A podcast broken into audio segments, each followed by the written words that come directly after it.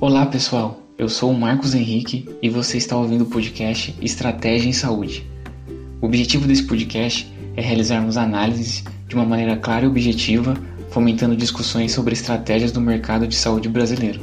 Se você, assim como eu, ama estratégias empresariais e é interessado pelo mercado da saúde, além de estar sempre aberto a aprofundar seus conhecimentos, aqui é o lugar certo para você. Vamos ao episódio de hoje.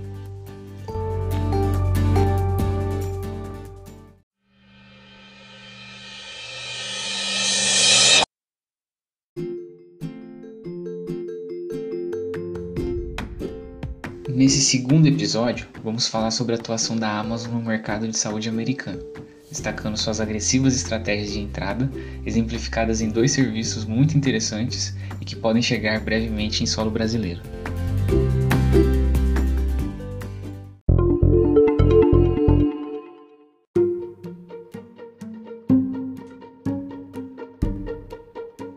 Muito provavelmente você já deve ter ouvido e utilizado os serviços da Amazon, uma das marcas estrangeiras mais lembradas pelos brasileiros.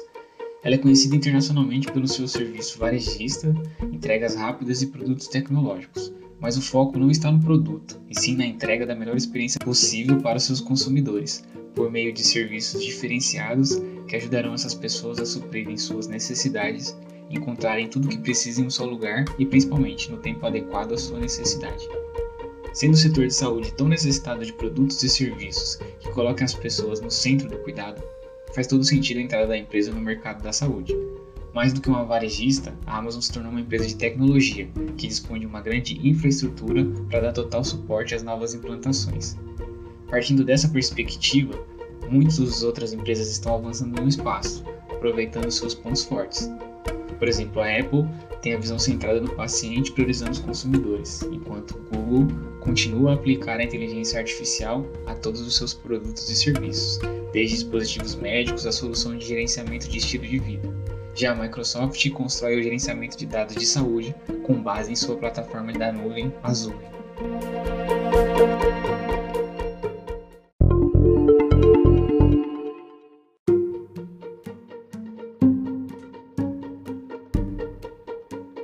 Quando falamos no mercado de saúde americano, estamos estimando um mercado de 3 trilhões de dólares. A Amazon poderia usar sua experiência e força para revolucionar quase tudo, desde a cadeia de suprimentos farmacêuticos até o gerenciamento do Medicare, por exemplo. Infelizmente, ela já teve uma situação não exitosa. Entre 1999 e 2000, ela adquiriu Drugstore.com, com planos de expandir seu negócio do e-commerce, que acabou colidindo com a teia existente de intermediários, reguladores, o que acabou interrompendo suas ambições. A Amazon também adquiriu a farmácia online PillPack por quase um bilhão de dólares, essa sim muito exitosa, a qual iremos falar logo mais. E agora a Amazon recentemente anunciou a criação de uma joint venture na área da saúde. Sua escala e alcances atuais são maiores do que nunca, a empresa tem uma vantagem de distribuição direta para mais de 300 milhões de clientes ativos, 100 milhões de membros principais e aproximadamente 5 milhões de vendedores no site, o que pode ser bem útil caso venha desenvolver soluções de saúde para pequenas empresas. O ecossistema da Amazon também deu a ela mais dinheiro para implantar, razão pela qual ela pode se dar ao luxo de buscar iniciativas de baixo lucro. Conforme já declarado anteriormente, o objetivo é construir uma empresa de saúde independente, livre de incentivos e restrições para fins lucrativos. Isso é viável para a Amazon, que pode ganhar dinheiro com o crescimento de seus negócios principais, como a Amazon Web Services e o serviço de entregas Prime, e entrar na área da saúde disposta a evitar o lucro à medida que seus outros negócios se tornam mais valiosos. Os gigantes de saúde existentes terão dificuldades em competir com uma empresa cuja estratégia não depende de lucros no setor da saúde, e as possibilidades de atuação para a Amazon são imensas, desde integrações com gadgets até a criação de clínicas próprias.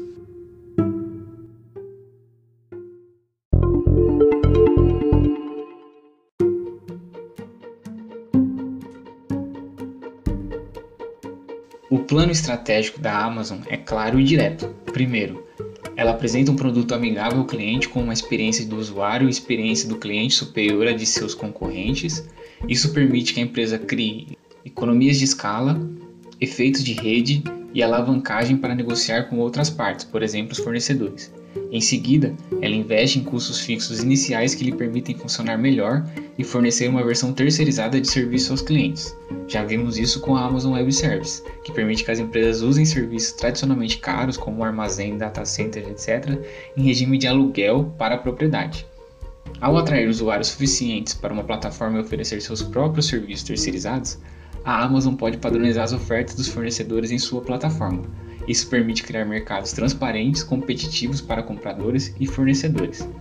A falta de padronização e foco na experiência do consumidor resultou em um mercado de saúde incrivelmente fragmentado e opaco nos Estados Unidos, assim como é no Brasil, o que torna o seguinte particularmente vulnerável à entrada da Amazon, pelos seguintes motivos: os intermediários que são extratores de valor e têm uma grande margem de lucro, empresas que se concentram na formatação ou coordenação de informações, áreas onde a experiência do cliente foi deixada de lado e empresas que confiaram em preços opacos como modelo de negócios.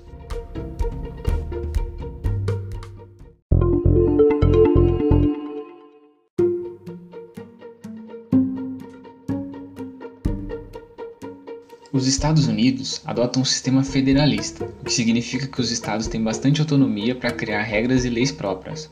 Portanto, cada estado oferece diferentes tipos de cobertura de saúde e regula o funcionamento dos convênios médicos em seus territórios.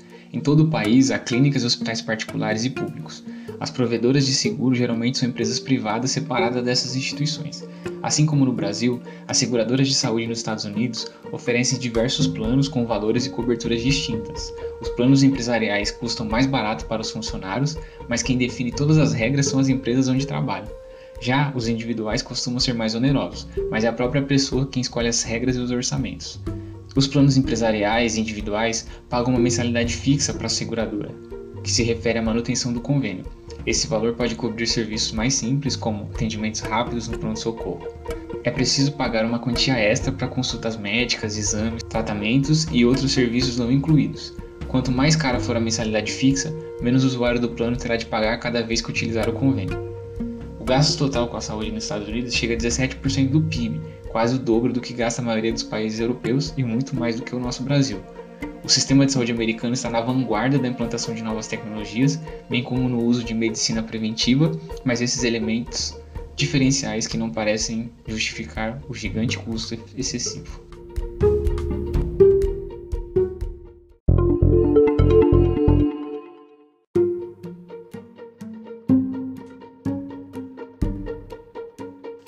Cadeia de suprimentos farmacêutica nos Estados Unidos é complicada, cheia de intermediários e modelos de negócio confusos. Por exemplo, mais de três entidades estão envolvidas no transporte de um medicamento do fabricante para o paciente, e cada parte fica com uma porcentagem do lucro ao longo do caminho. A Amazon tem a oportunidade de simplificar a cadeia de suprimentos e melhorar as questões de experiência-custo para pacientes, pagadores e fabricantes. Nesse sentido, ela fez a aquisição da PillPack por cerca de 1 bilhão de dólares. Com essa compra, a Amazon ganhou um negócio de 100 milhões de dólares em receita, um suprimento de farmácia completo e licenças de farmácias em todos os 50 estados. A PillPack é uma boa opção para a Amazon, porque ela é amada por seus clientes, alegando uma pontuação NPS de 80 em comparação com a média de farmácias de 26. A demanda do cliente também ajudou a empresa a restabelecer sua parceria com a gigante de benefícios de farmácia Express Scripts após um desentendimento público. A PillPack ela resolve um problema comum, a dificuldade de doentes crônicos tomarem seus remédios diariamente. Os pacientes enviam as receitas para a PillPack, que entrega um suprimento para 30 dias, separando as pílulas, embalagens por dia e horário e com as instruções para ingestão. Um app diz ao cliente a hora de pedir reposições e um painel de controle informa o que ele está tomando e por quê. Além de ser uma porta de entrada para um setor bilionário, a compra cria uma oportunidade para a Amazon fidelizar o público de mais 55 anos, a demografia com menor adesão ao Prime, que é a assinatura mensal de entregas de produtos.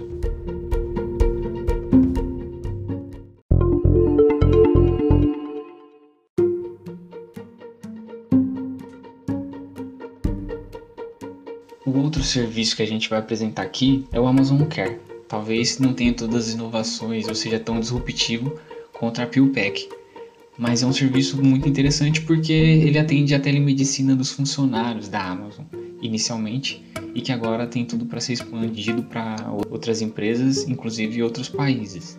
é uma iniciativa com o objetivo de coordenar o atendimento presencial e serviços virtuais de saúde.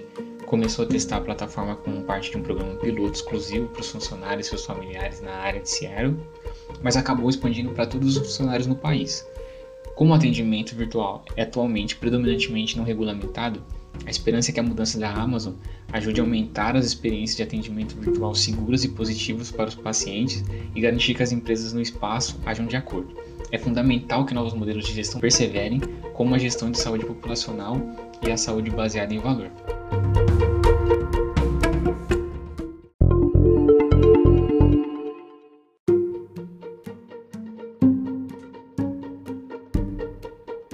Desses dois serviços apresentados, com certeza o Amazon Care é o mais fácil de ser implantado e ganhar escala, inclusive para outros países como o Brasil. As estratégias agressivas utilizadas pela Amazon podem ter bastante êxito no Brasil e rivalizar com outros serviços disponibilizados, principalmente pelas health techs novas que estão investindo em telemedicina.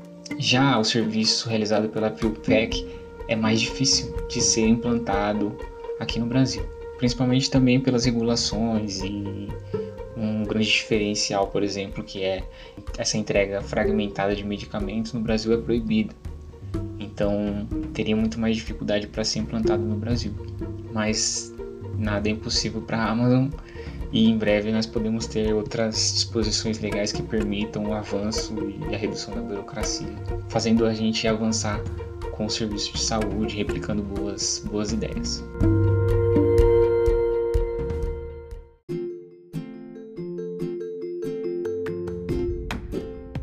Episódio 2 chegou ao fim, espero que vocês tenham gostado do conteúdo e nós nos vemos numa próxima.